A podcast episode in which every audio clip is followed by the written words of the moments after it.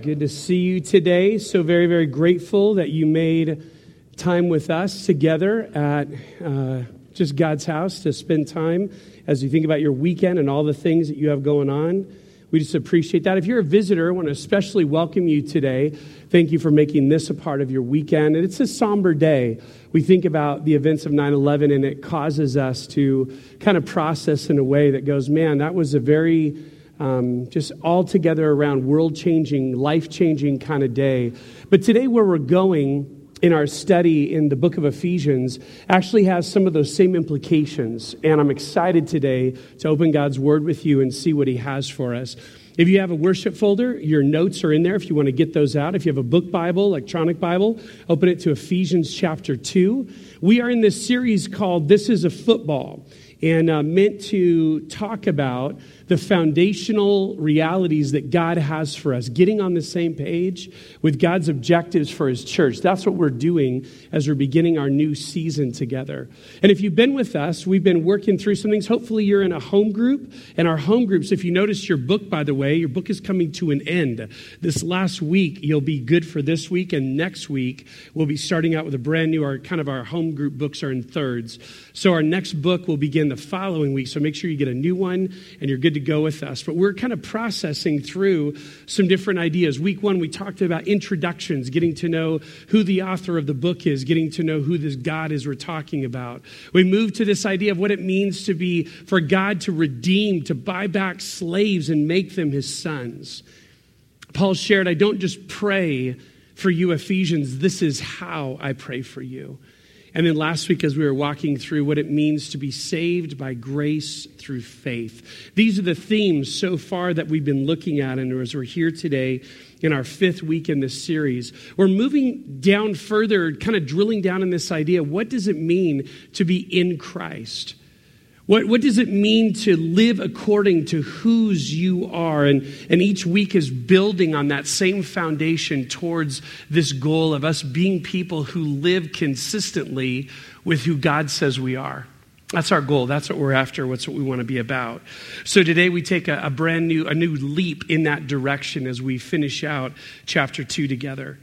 We're, we're going to talk about today this idea. There's a new concept of identity Identity is a big theme all throughout Ephesians. And we're going to look at a new concept of what it means to be identified with Christ and identified with each other. And so that be, be kind of ready for where, uh, where we're going today. If I were to ask you the question, what's wrong in our world today? And answers would be all over the place, wouldn't they? We'd have a lot of different things to say. But some of the themes that I would expect to hear back from you would be things like moral decay I'd expect things like lawlessness. Everyone's just, uh, you know, going whatever for himself, all, all people for themselves. Divisive racism. I would expect that would be an answer, you might say. Political corruption, rampant violence, addictions galore. These would be some of the things that you would say this is the problem that we're facing. If you look at all the root issues for every one of these that I've mentioned and the ones that you would mention in addition, you would see that there is an inherent systematic problem in our relationships. Our relationship vertically with God and our relationship horizontally with each other. These are messed up, and then as a result, we have these problems. We were created both to have a relationship with the Creator and then to have a relationship with each other in community. That was God's intended purpose. And the problem is when those relationships go awry, well, all of these things subsequently come. So, to understand our world and understand the problem with the relationships that we're in, we realize we need a solution. There's a big problem we face. You don't even have to pick up a newspaper, turn on the news to find out. You actually just look in your own life and you see it. The great news I want to say today is that Jesus is that solution. He was God's intended answer to our problem. And the great news is we get to find out more about that idea. So today, if you have notes, let's begin. Number one today people are naturally rivals with God and with each other. People are naturally in a relationship, in a, in a problem area of being rivals with God and with one another. This is what I mean by that. Ephesians chapter 2, beginning in verse 11. Therefore, Remember that formerly you who are Gentiles by birth and called uncircumcised by those who call themselves the circumcision, which is done in the body by human hands, remember that at that time you were separate from Christ, excluded from citizenship in Israel, foreigners to the covenants of the promise, without hope and without God in the world. All right, so these are, these are significant words. We're going to see actually today, today's passage begins a little bit like last week. Remember, last week we found out that the good news becomes the great news when you know the bad news. And so today kind of begins with the same idea hey, there was a problem, you were far and away. That was the issue. First off, let's begin. The first word in our passage is the word therefore. And I learned at a young age, growing up in church, that whenever you see the word therefore in the Bible, you need to ask, What's it there for? Okay? Good. So that's that's a key thing. And so the word therefore pops up as like this summary statement. As a result of all these things, therefore this is true. Well, the all these things is what we looked at last week. That we were by nature spiritually dead. We were by nature deserving of God's wrath. But God, because He is full of mercy, full of grace, rescued us, saved us. This is great news. And so, as a result of that reality, now this passage begins to, to march out. And what he's doing, what Paul is pushing on today, is he's, he's actually exhorting, he's calling, he's using an imperative verb to call the Ephesian believers to remember something. I found that to, today to be more than coincidental. On a day like 9 11, when our consistent kind of phraseology we use about today is what? We will never forget. Well, Paul says, I, I want you to think the same way. Don't ever forget who you were. Don't ever forget where you come from, not as though something to sit there and, and, and, brood over, but to be cognizant of, because it always helps you be grateful then in the present, because we realize what we came from. Paul says, spend time, take stock, consciously remember who you were and the status that you had before grace entered into your life, before this Jesus came into the equation. So, simple question to process today who were you? Now, it was good. In our staff devotions, we had a prayer time uh, Thursday morning, and Steve did a great job kind of starting that time by asking the question Who were you? Who were you before this grace of God intersected with your life? And as we went around the room, it was interesting to find out that some of us on our church staff, some of us come from a life that we would say, Yeah, I, I did kind of live in the world. I did just kind of do the things that I just knew to do, I thought to do before I knew Christ. And then others of us in the room would say, Man, I grew up in a home when I can't remember not hearing about Jesus. And so just kind of that natural progression of listening to the gospel hopefully seeing it modeled and then responding to it. So, that other kind of group of people, some of you represent that same category. When we talk about remember who you were, you go, man, at five, what a horrible person. Right? I love this story. I think uh, Campolo shares it of a girl getting up. It's a prayer meeting on a Wednesday night. A five year old, she couldn't even get to the podium, so she had to stand on a box. And as soon as she does, she spreads out her arms and she goes, For years I wandered in sin.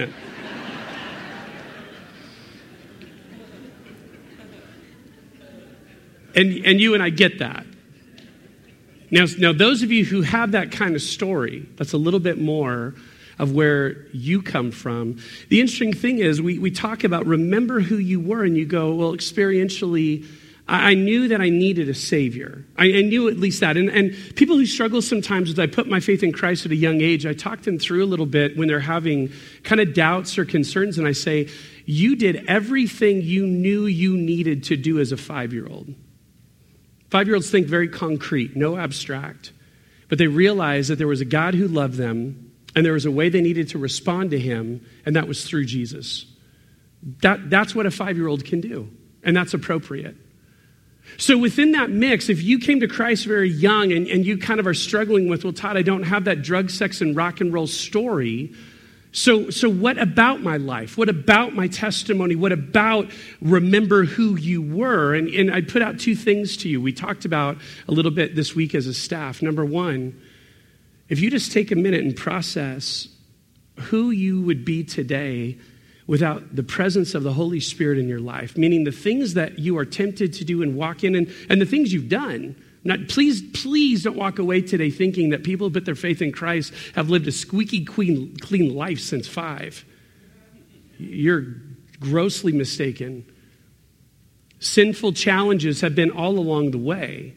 But the reality is, is that that life unchecked, without that conviction of the Holy Spirit, without the truth of God's word, without the grace and power of God to live in step with the Spirit, that's who you would be apart from this great thing that Jesus has done in your life. That's something to take time and process and go, God, thank you. Also, another reality is true. What we're looking at today is not so much Paul saying, remember who you were through your life experiences. He's saying, remember who you were based on your standing, your status. The reality of the world that you grew up in, the world you lived in, apart from the knowledge and the reality of Jesus invading your life. That's who he wants them to remember who they were. So we're talking about rivals today, and that's the, the, con, the, the kind of relationship you're going to see evolve. We even saw it a little bit. Think of the rivalries you've experienced in your life. Like some of them might not be probably nearly as intense as this one we're going to look at between Jew and Gentile today, but it might be like, well, you root for one team, and that person who's not a thinker roots for the other, right? You know, it's kind of how we usually determine that. It might be the idea that you work for a corporation, a company, and there's a rival company, does the same thing, but you're rivals. Maybe you grew up in a home, or you as a parent now are watching it, what they call sibling rivalry, right? You've, you've seen these kind of rivalries in your lifetime. And, and the basic idea is this it's when two opposing sides are vying for domination, or vying for control, or vying for attention. That's why a rivalry even begins in the first place. So, here in Ephesians 2, we find that the Jews were in a rivalry relationship with basically everybody else. That's kind of what the word Gentile means, is basically everybody else but the Jews. That's an interesting way to see your world. And within it, due to their unique relationship with Yahweh, that, that, that I find this so interesting. And I've talked to people who are what we would call today Messianic Jews, so many Jewish by nature, uh, ethnicity, Jewish even by religion, but then put their faith in Christ when they realized he was Messiah. Had some very interesting conversations. And, and I talked to one woman about this, and she said, But Todd, we are the people of promise. Let's, let, let's not, on the one hand, be overly critical of a group of people who have a great sense of value uh, in terms of who they are. But then, as our conversation kept going on, she said, But the problem is, we've taken that and become a people at times of pride rather than become a people of mission. Because to take this unique relationship with God, with the creator of the universe, God always intended, we saw from our very first weekend together in Deuteronomy 4, God had a missional purpose for the people of Israel. To be his chosen people that then in turn would bless the nations. So, this group of people, then there's this rivalry, though, that had kind of become this issue. Well, if you're not a Jew, then you are less. Similarly, a Gentile world became oppositional to a Jewish culture. So, in this problem, here's what Paul does, though, in the passage we just read. I think he's actually being sarcastic. Because here's what he says You who were by nature, you who were in the flesh, born into a, a Gentile reality, okay, you were opposed, you were distant from those who are the circumcision, the Jews, who are also made this way in the flesh. So, Paul is saying the interesting thing is you're opposed because of your physical bodies and what they represent. Neither of those realities touch the heart. Neither of them are about the soul. They're about what's happened either in the birth, you, the home you were born into, or what you've done to your body since. But they don't relate to a soulish level. Look at the realities of the rivalry, the division that was there between Gentiles and their Jewish counterparts. From what we've just read about the Gentiles, they were separate from Christ. They were excluded from citizenship in Israel. They were foreigners to the covenants of the promise. They were without hope. They were without God. That is a strong list. And that is a list that, just like last week we look at, we go, man, that is the bad news. Consequently, look at the Gentiles. They were unique, a unique covenant people with God. They awaited the Messiah promised to them. They had a unique community based on their citizenship. God had made numerous covenants, promises to them. The Jews had the real hope of heaven, and they worshiped the one true God, not a phony version of him. So these things created a great divide, created a great rivalry between the Jewish community and the rest of the world that left the Gentiles on the outside looking in. Paul writes to remember this. Take time to, to take stock of these realities. And in, in five words, we can summarize the status of someone on the outside looking in. They are Christless, they are stateless, they are bondless, they are hopeless, they are godless. Here's a simple question Is that any different than who you were?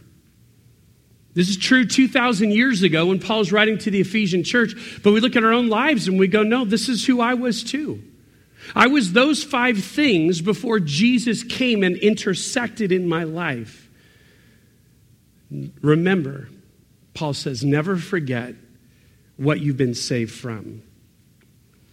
Now, that's not only true of who you were, but this same dilemma is true today for those in your relational world that have not yet put their faith in Christ.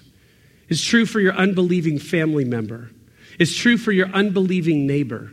True for your unbelieving boss, your unbelieving coworker, your unbelieving teacher, your unbelieving friend. And the reality is that should do something to us in a sense of urgency to say, God, I want to be a person of Jesus' influence in their lives.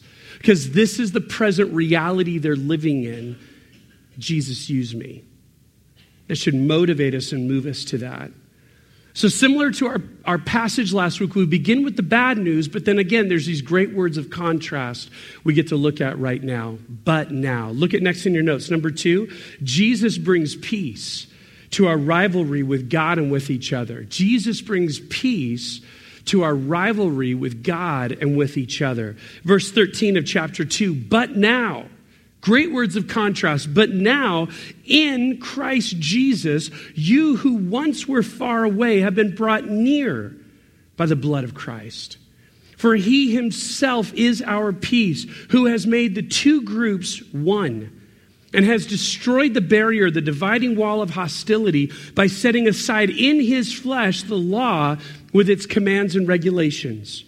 His purpose was to create in himself one new humanity out of the two, thus making peace, and in one body to reconcile both of them to God through the cross, by which he put to death their hostility. He came and preached peace to you who are far away and peace to those who were near. For through him we both have access to the Father by one Spirit.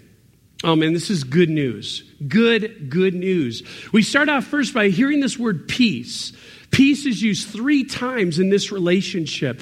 A lot of you come from a background where you'd even share the gospel using this, this track, this idea, steps to peace with God.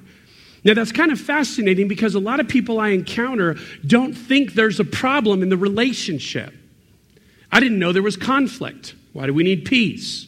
Well, let's unpack that a little bit to, together today. Biblically speaking, the word peace means this harmony, accord. I love this phrase when all essential parts are joined together. That's when peace is going on in a relationship. The opposite of peace is a relationship you describe with words like drama, right? You describe as something full of strife or conflict. Maybe the idea that we're not on speaking terms or even the phrase, that person has been out of my life for X amount of years. Those are relationships defined by the lack of peace. They don't know peace currently. There's not reconciliation, harmony, restoration. None of that's there. Instead, they know conflict. So if I say take a minute and think about a relationship you've had in the past like that, some of us go, Todd, I woke up thinking about that relationship this morning. That's not something long and dusty ago. That's something I'm walking in today. The reality is, is if you can remember maybe the opposite, a relationship that once was defined by a lack of peace, but now has been restored, now has been forgiven and, and healed. The interesting thing is, think back to what changed. What was the ingredient that needed to happen for a relationship that was torn for it to be mended? And often you would say it needed some sort of, of moment of forgiveness. It needed some sort of act of reconciliation. It needed a conversation. It needed prayer, fill in the blank. But something had to come, or else, in a sense, you couldn't even be in the same room with this person that thing you're talking about, you're thinking of, that had to happen, his name is Jesus. See, that's what Jesus does. We have a problem vertically with God and horizontally with each other. At HCC, I constantly got called the best Catholic pastor there because I did this all the time. But, but, but I'm driven to this concept because when, when asked, what does Jesus say? The most important thing in life is to love God with everything you have. And you didn't even ask me what the second is, but I'm going to tell you anyway. It's to love your neighbor as yourself. The vertical, horizontal pieces of our lives matter more than anything else in terms of our love, in terms of our connection to these people. So the reality is, Jesus alone could be our peace. He could provide peace vertically with God because we understood last week, like the rest, we were by nature deserving of wrath. We could not take care of our own problem. We needed Jesus to do this. That's true vertically. Now, horizontally, Jesus comes in, and we just read these great words in this passage that in Him, in Jesus, we could actually know a horizontal kind of peace with other people that we had not yet experienced. So let's begin. Let's unpack this great news and look at the phrases.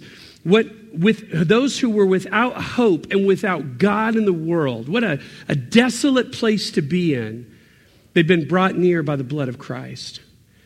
Well, as we unpack these relationships, Paul writes and says that there, the, these horizontal relationships between Jew and Gentile, there's a barrier, a wall of hostility. What an interesting phrase. We read that phrase and we have to know now, 2,000 years ago, Paul wasn't talking metaphorically or just simply just a beautiful word picture. He's talking about a real wall. Take a look at this picture. This was Herod's temple, meaning that Herod built this temple for the Jews. And if you notice in the, in the dead center of it is the temple itself, the, the tall building, but then there's these various courtyards. Now, go outside the courtyard one more group and you see the word soreg there. It's kind of in the word bubble. That wall goes all the way around the temple. Take a look at the next picture, it's a little bit more clear. So you see there the wall of partition the outer courtyard of the Gentiles. The way that the temple was structured was incredibly clear. You could not miss it. You Gentiles stay there. Don't come inside the wall or we're going to have significant problems. And, and as you walk through the whole temple structure, you actually see its layers of exclusion. The Gentiles on the farthest rung out. Once you could get, we don't have time to do all this today, but once you could get past the wall, then there was the court of the women. Then there was the court of the men. Then there was this holy of holy place that no other priest but the high priest even only once a year could go into. That's why when we read in the gospels of Jesus dying on the cross, we see that the curtain that divided the holy of holies from everything else in the temple, when it's torn top to bottom, that's why that picture is so powerful. Everybody has access to God through Jesus. No layers of distinction. We'll get way into this in Ephesians 4. But today, here's just the tip of the iceberg. This is what we're talking about. This was the wall of distinction. Look at this, the next picture. This is what it meant when, when they said we're serious about don't cross this barrier. It's the barricade inscription from Herod's temple announcing death to any Gentile who passed beyond the barrier. They were serious. Don't cross the line. So when he's referring to a dividing wall of hostility, you get it.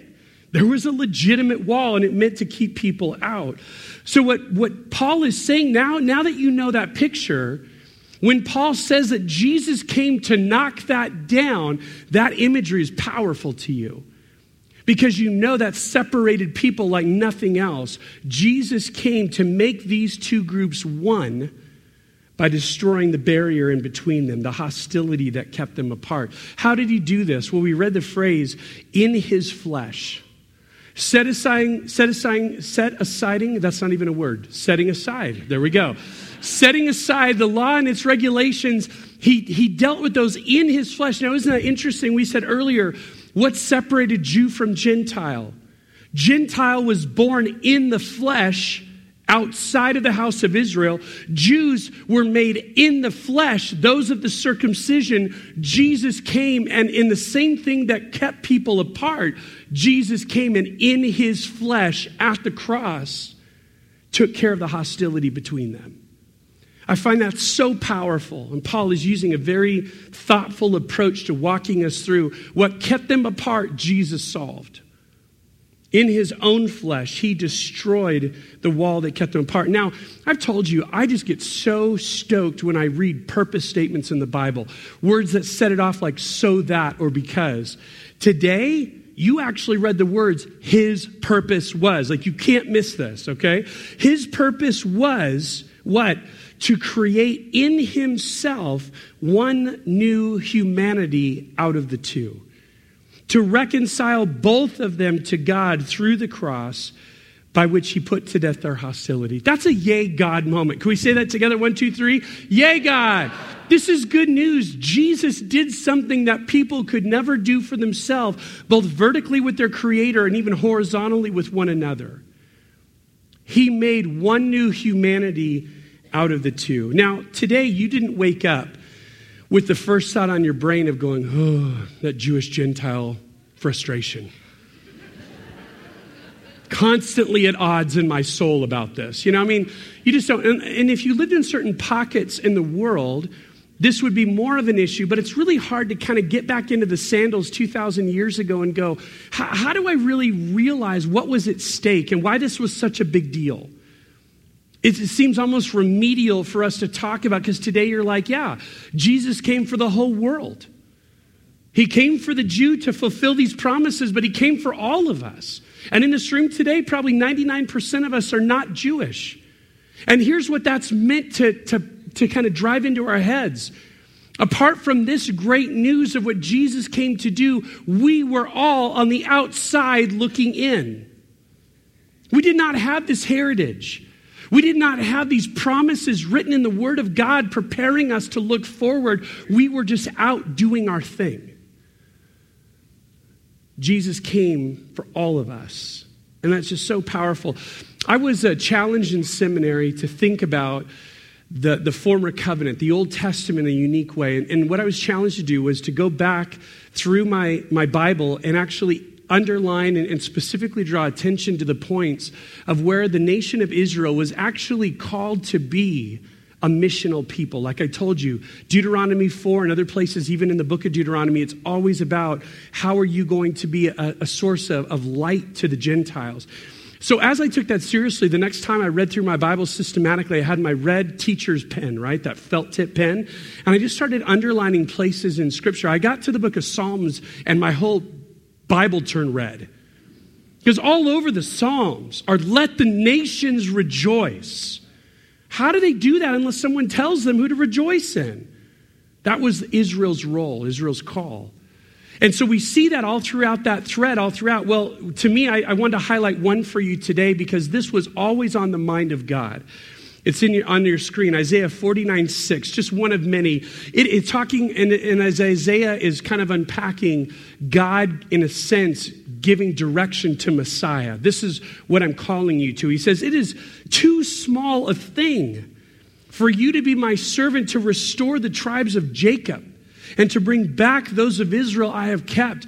God's saying that, that's an incredible uh, task and mission, but it's too small because I have more for you. I will also make you a light for the Gentiles, that my salvation may reach the ends of the earth. That was the purpose of what Jesus came into the world. And so today, what seems just so remedial to us yes, Jesus is the Savior of the world. You got to understand, in the first century, this was turning heads. People were scratching their head trying to figure out how can that be? And Paul's unpacking this reality so they can see it. There was an obvious hostility. For, for a person being a good Jew, it would not be appropriate for them to even invite you into their home. As a Gentile, you would make the space unclean. That is, that is a degree of rivalry. You have to walk in that a little bit and go, whoa, there was a separation that people did not cross. Paul is saying Jesus came to tear that down, and that's why we keep saying Jesus is the hero of the story. Jesus is always the hero of the story, and today we see that in vivid color. Look at the way that section finishes. Through him, talking about Jesus, we both have access to the Father by one Spirit.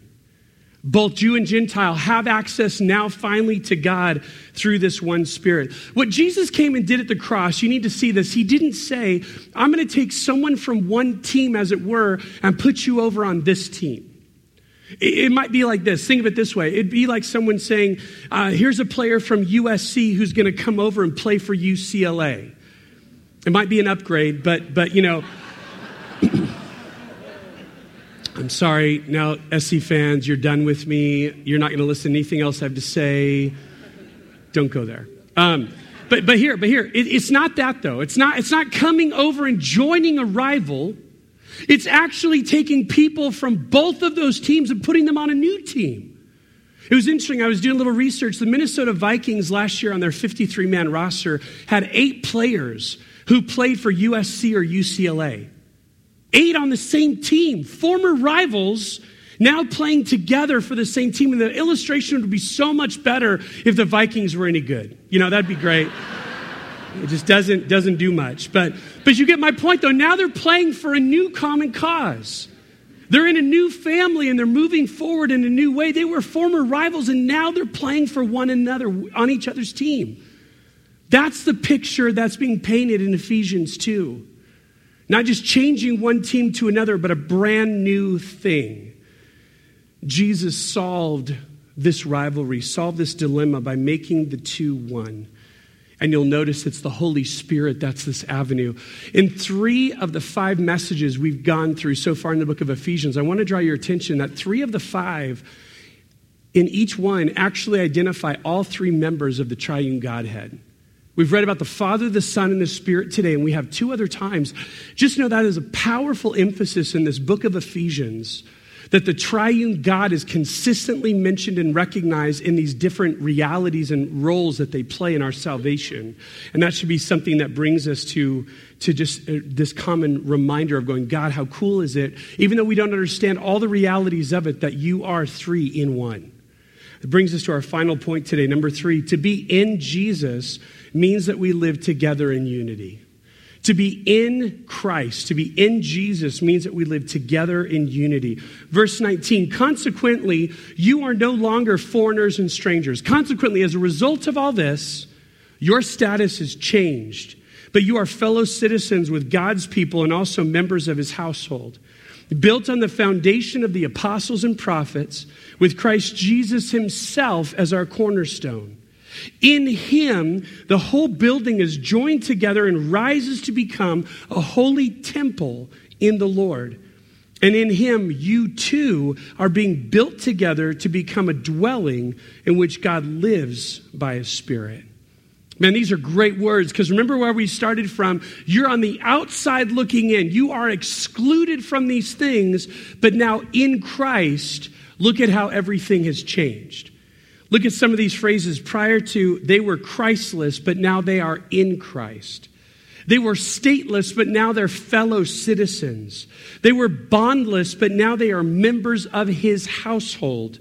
They were hopeless, but now they're understood as they too are being built together. They were godless, but now the dwelling in which God lives. Look at the implications of what Jesus does in the mix and how he changes our status, changes our state.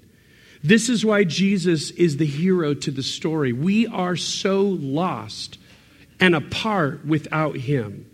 And as we talk more and more in this book of Ephesians of what it means to be in Christ, of finding our identity in Him, this is more and more of what we're going to look at how to actually live that out in my life. Now, I found it interesting. Remember week one, when we were kind of laying the foundation of, of even the city of Ephesus? What was it like? Remember that we talked about that it had a temple. It was home to one of the seven wonders of the world, the temple to the goddess Diana or Artemis. And we've actually already talked earlier today, or at least alluded to, another temple, the temple that had the dividing wall of hostility, the temple in Jerusalem that the Jews worshiped at. I just find it so much that what was in Paul's mind was to say this. The Jews, you, you have a temple that's very, very important to you. But the problem is, it excludes people that Jesus came to save. You Ephesian Gentiles, you also have a temple but it represents everything but the God of the Bible. There's a problem with it as well. What does the end of that phrase say? That Jesus came and he actually took Jew and Gentile and was building them together into a new holy temple in the Lord. And I go, how cool is that? They each had a temple they might want to claim. But Paul says, but there's a new temple being built. You're a part of it. And Jesus is the cornerstone. That to me is just a really cool word picture.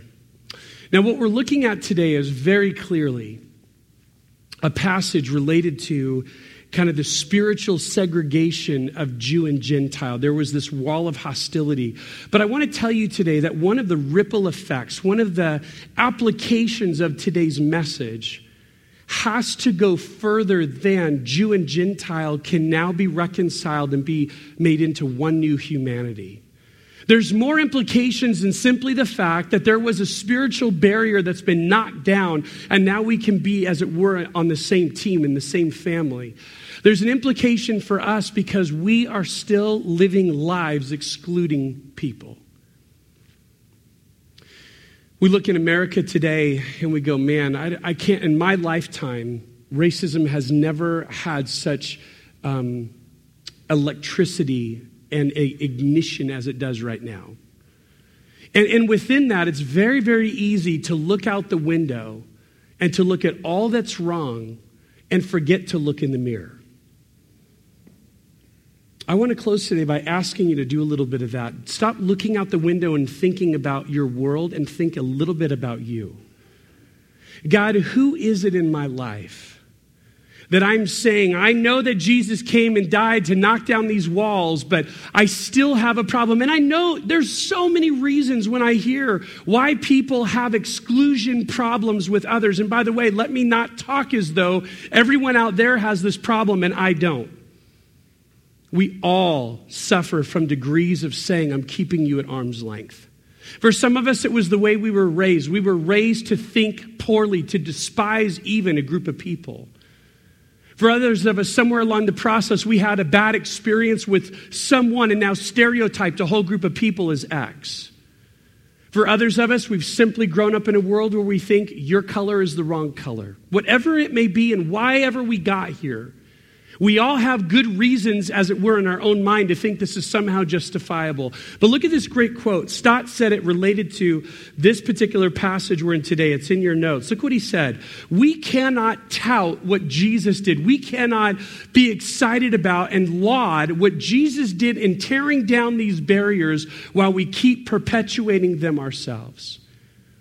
We dare not be those people who say, Christ died to knock down walls, but I'm pretty happy to keep up mine. That is the height of hypocrisy. So instead, we have to ask ourselves the question. I think this plays back to what was Paul's original words today remember. Don't forget how far away from God you were, and out of that, let it bleed into gratitude. Let it cause you to be a person who gives away the kind of grace that God gave you. Look in your notes. Who are you? Who are you, though once excluded from Christ and now included in Him? Who are you excluding from God's household, as it were? And the question would be based on what?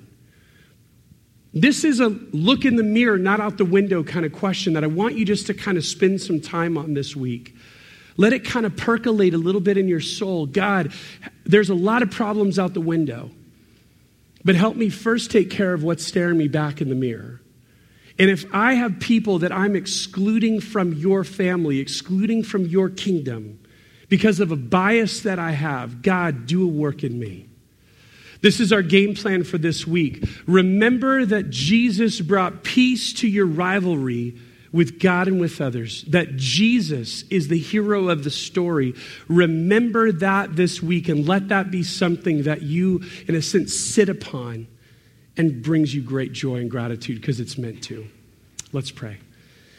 Father God, we come before you today looking at a passage that is so rich and full, related again to the effect of what Jesus did for us. But God, we don't want to just simply say, Thank you, Jesus, and go about our own business, go on our merry way. We want to be impacted. We want to be transformed. We want to be changed. Help us not to be so grateful that you've knocked down walls, but then ourselves be happy to keep them up. And help us to be a people of peace, a people who inject peace into relationships because of the way that you've modeled that for us in being our peace, both with God and with each other. You're here today, and no matter how many times you've heard the good news of Jesus or how few, the reality is is that you're alert enough in your own soul to say, I've never really responded to Jesus yet. He's not my peace. I can't say that with certainty. I want to tell you that great news for you is that you can make that change right here, right now. You need not wait for some moment. You need not be in some certain environment. You can do business with God right now using that lens of the ABCs. A is to admit. Admit that you are in a, a wrong relationship with God. You're a sinner. That's the problem. And B, believe that this Jesus we've talked about today Believe that He actually can make you right. He can solve the conflict and the problem you have vertically with God. Believe He's the only Savior available, and see, choose. Choose to say today, I'm going to walk in His steps and live His life, a life of peace in my world. Father, we want to be your people this week. Help us not only remember what you've done for us, but help us be people knocking down walls in our lives. We love you and we pray in the great name of Jesus.